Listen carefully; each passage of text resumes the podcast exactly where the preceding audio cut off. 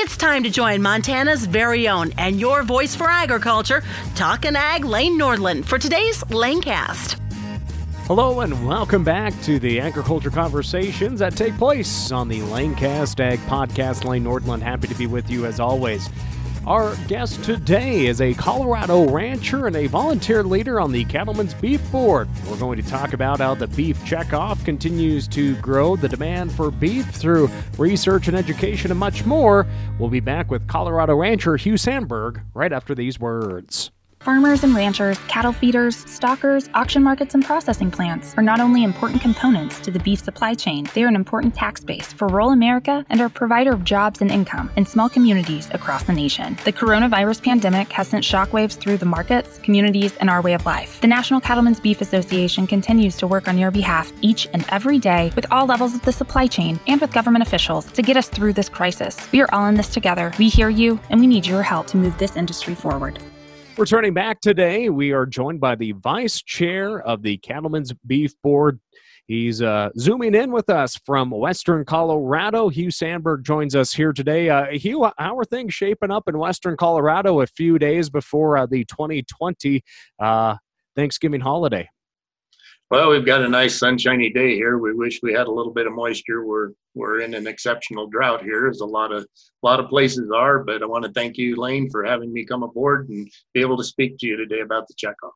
Well, happy to be here, and of course, like you said, the the drought is just impacting so many producers across the the northern plains, in the west and central plains, and whatnot. And we, I think we had about a foot foot and a half of snow now my family's operation about a week and a half ago then it warmed up to about 40 50 degrees and now it's just getting mucky again but uh, hopefully we can send a little moisture your way. Were, were you impacted by by many of the fires here th- this past summer hugh? You know we had one of the the larger fires wasn't too far from us but it didn't directly impact us other than the smoke and the ash coming from the fire. So uh, certainly, there were impacts to transportation and logistics given those fires and proximity to some of the major arteries and highways. But directly, no, it didn't impact our operation. Well, that that's good to hear. But just a tragic scenario across much of the West here th- this summer as uh, those fires uh, just impacted so many people in the countryside and, and in communities uh, across Colorado and the West. But, you know, as we mentioned, we're, we're talking about the Cattlemen's Beef Board and, and the beef checkoff uh, here today.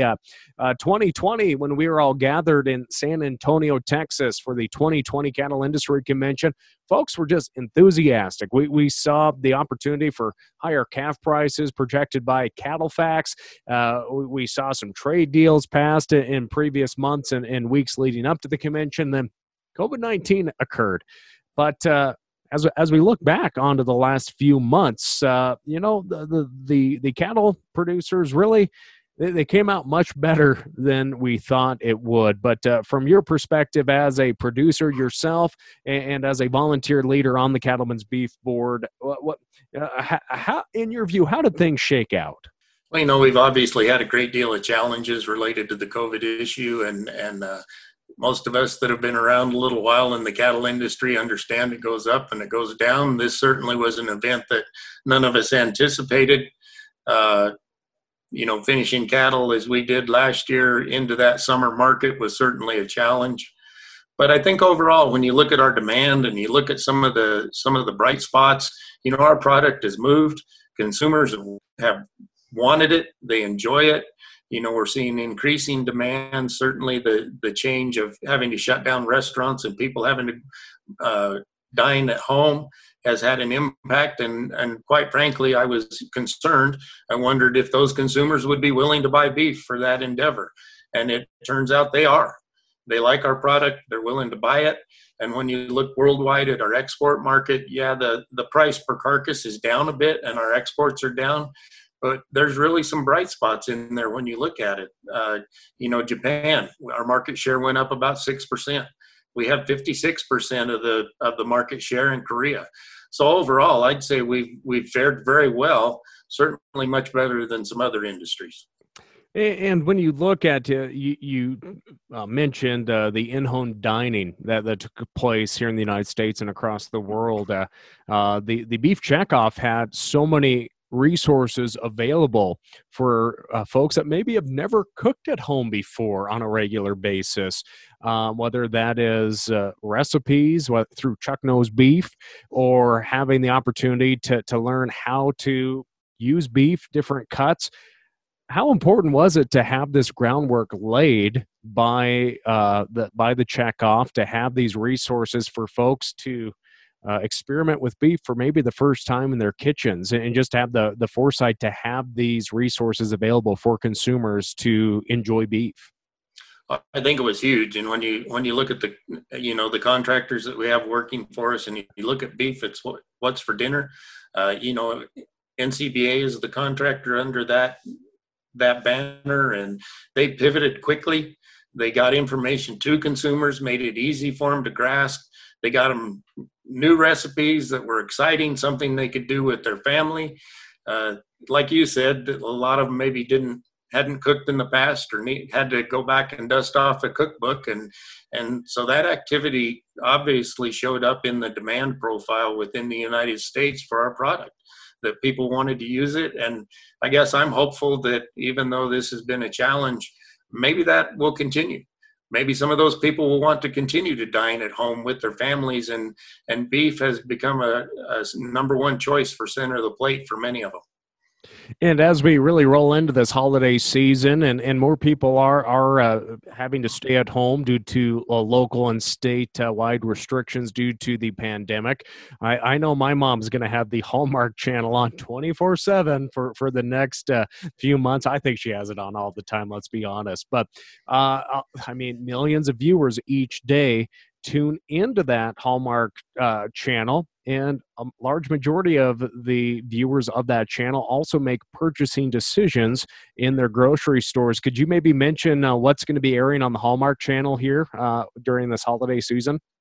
Certainly, we're going to see some some advertising on the Hallmark channel that that goes back to the beef it's what's for dinner ad campaigns, and and again, those are checkoff dollar funded some of it's coming from from state checkoff dollars, and it's exciting. You know, you're you're going to be reaching an audience that we really haven't touched in a while with a national television advertising campaign. And it will be very interesting to see how those consumers respond. And we're certainly hopeful that, you know, they see the Drool log or some of those that we've seen in the past and go, wow, we want to try that. We want to we want to try that product for our holiday season.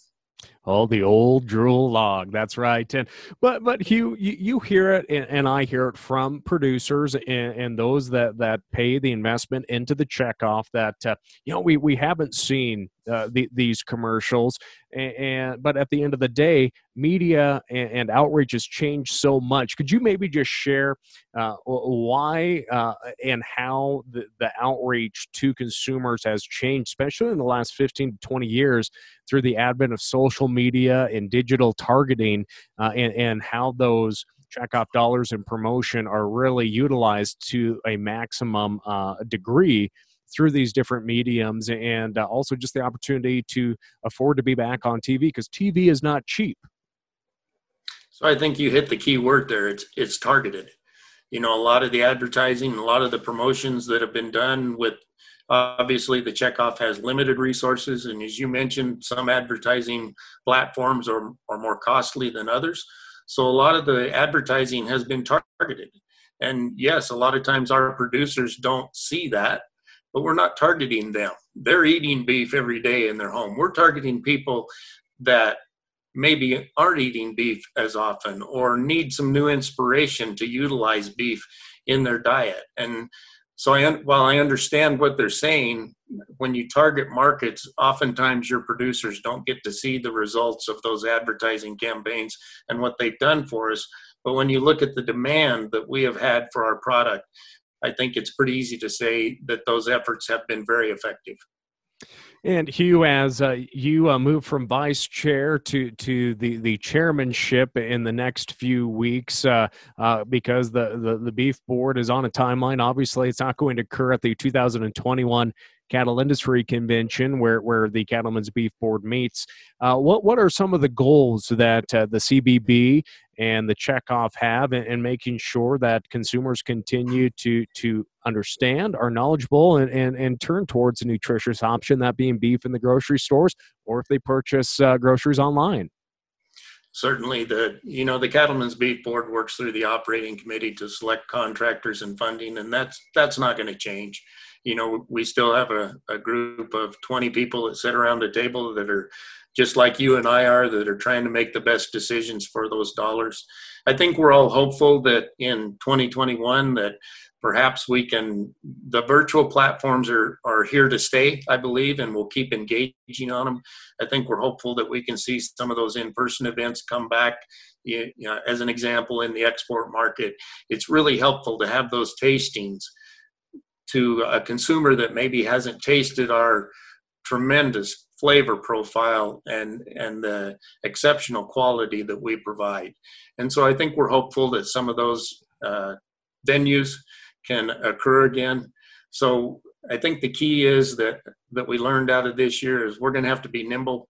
You know, we're going to have to move forward. And I've always said the consumer is who we're really going to target, and we need to continue to target them. And I and that's where the Cattlemen's Beef Board will will help in working with contractors to to provide the resources and to help them um, move the product with the research and promotion and marketing that that occurs under the checkoff umbrella.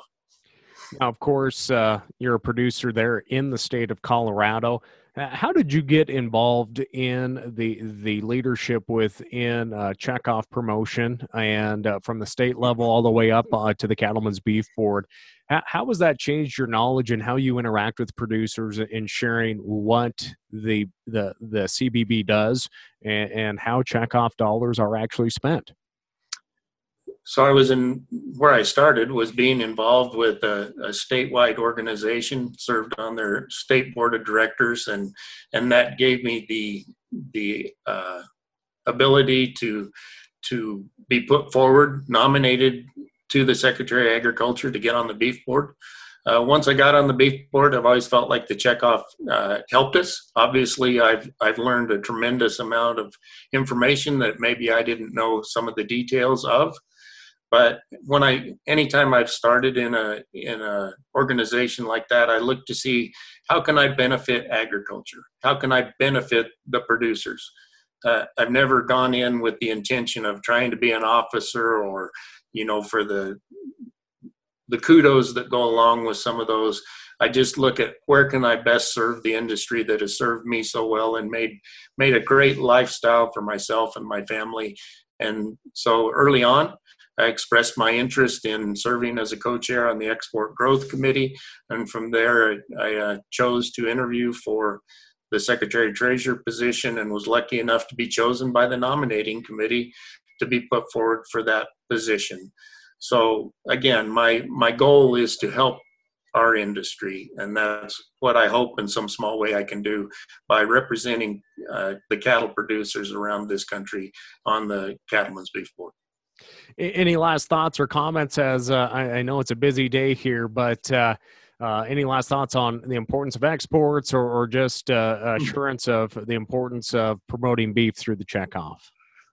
Well, obviously, on the export side of it, we we hear some rhetoric about exports, but but I want our producers to to realize that we're not exporting the whole animal to our export market. You know, we're our exports allow us to more fully utilize our carcass we have products going out of this country. You know, if you take liver, for example, we're never going to eat all the liver that we produce. So if we can export it and create value for our for our producers, that's a huge benefit to us. We and and uh, you know, I heard our chairman say, and it's a pretty good statement: the best cut for the best market. And so that's what we're trying to do with the export market is is improve that that value for our carcass at the end of the day. And in the end, that helps our producers to All be right. more successful. Perfect. Well, so, sorry I interrupted you there, Hugh. But uh, again, thank you so much uh, for, for taking the time uh, away from your family, your family operation uh, over the years to serve in these volunteer leadership positions to help benefit uh, the, the cattle business and, and cattlemen and women. But uh, again, Hugh Sanburg, thank you for joining us here today. Thank you, Lane. Enjoyed it. With that, it will conclude today's agriculture conversation. I'm Lane Nordlund. We'll catch you next time. Thank you for tuning in to the Lanecast with Talkin' Ag Lane Nordlund. For more on Lane, check out his Facebook page, Lane Nordlund Ag Broadcaster, and NordlundCommunications.com. Don't forget to subscribe to the Lanecast on your Apple or Android devices. We look forward to joining you next time on the Lanecast.